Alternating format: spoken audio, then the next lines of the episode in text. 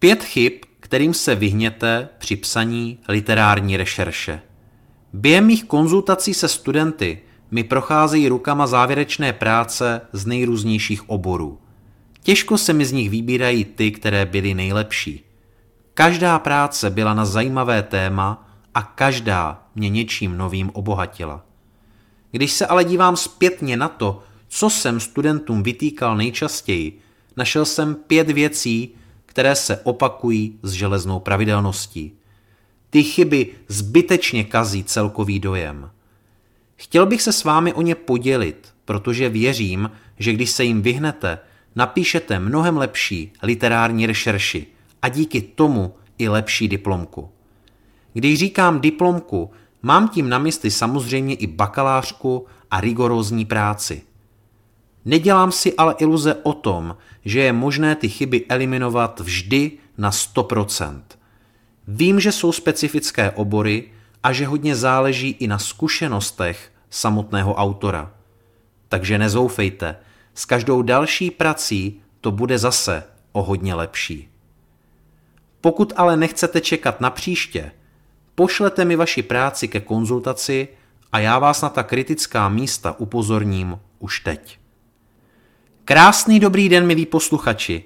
Vítám vás u mého podcastu o studiu, ve kterém bych se s vámi chtěl podělit o své zkušenosti se studiem a vlastně se vším, co s touto životní etapou souvisí.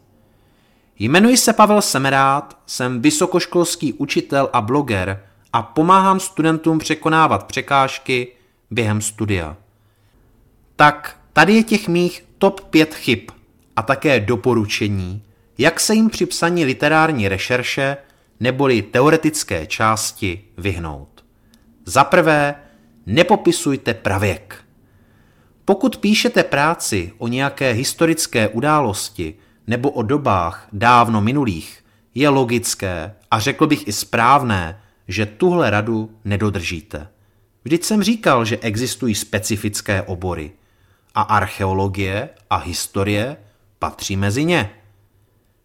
Pokud ale píšete o současnosti, a tou současností mám na mysli něco kolem roku 2022, potom byste tomu měli přizpůsobit i svoji literární rešerši. Vždyť k čemu vám je při psaní o aktuálním tématu, když postavíte teoretickou část na historických událostech a tento historický exkurs ukončíte v roce 2010? Připadá vám to také jako hloupost? Jsem rád, že si rozumíme. Možná byste se ale divili, kolik studentů to takhle brzy zapíchne. Když pak čtu jejich práci, připadám si, jako by tam něco důležitého chybělo. No, ta současnost. Prostě jako čtenář je začnu podezřívat, že si neověřili aktuální trendy v oboru a že tím jejich práce ztratí argumentační potenciál v návrhové části. No a to se mi pak také zpravidla potvrdí. K jejich škodě, bohužel. I proto dodržujte pokyny ze seminářů a pracujte i s literaturou do pěti let stáří. Ale bacha, skoro ve všech oborech dochází ke změnám a pandemie COVID-19 je toho jasným důkazem. Takže i pět let stará literatura může být zastaralá a je to v podstatě pravěk. Za druhé, neopakujte citace stejných autorů. Jestli mi ale někdy jako čtenáři tečou nervy, pak je to v případech, kdy se v té práci opakují pořád ti stejní autoři. Jako takhle.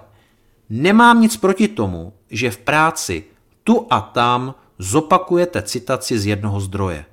Zvláště pak, když čerpáte ze zdrojů, které máte uvedené v oficiálním zadání. To dává logiku. Když ale postavíte práci jenom na nich, nebo když celou kapitolu postavíte jen na jednom nebo dvou zdrojích, vypadá to prostě divně.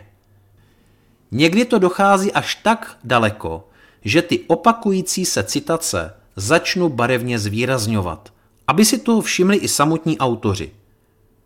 Proč je to špatně? Jednak proto, že to snižuje celkový dojem z vaší práce po vizuální stránce.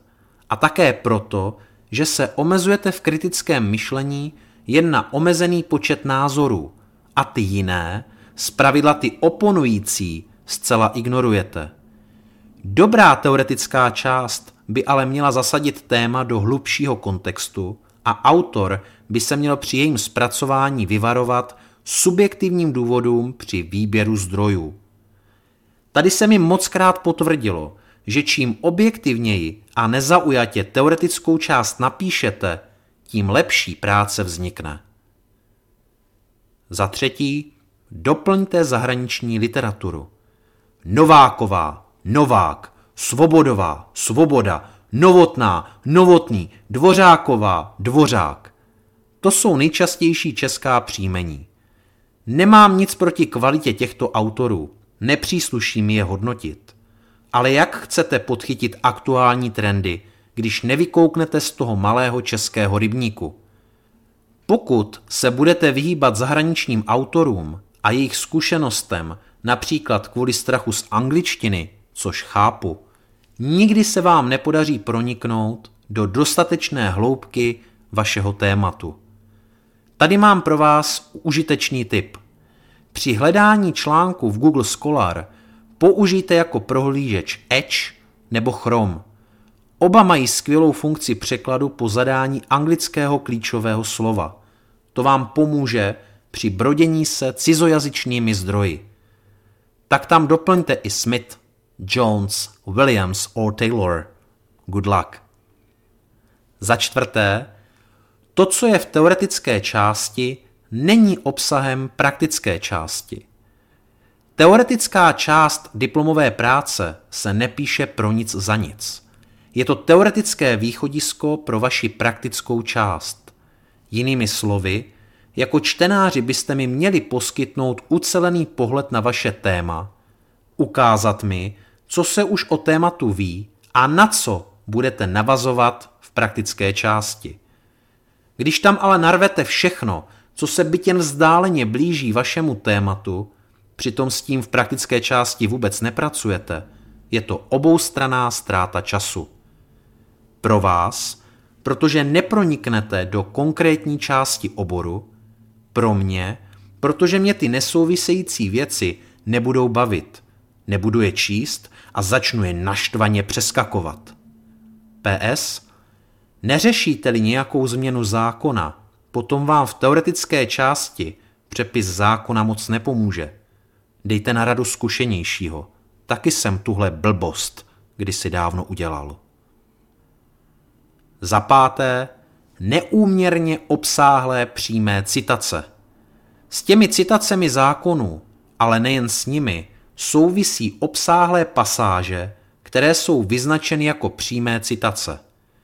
Představte si půlstránkový odstavec, vyznačený kurzívou nebo uvozovkami. Docela děsběs, ne?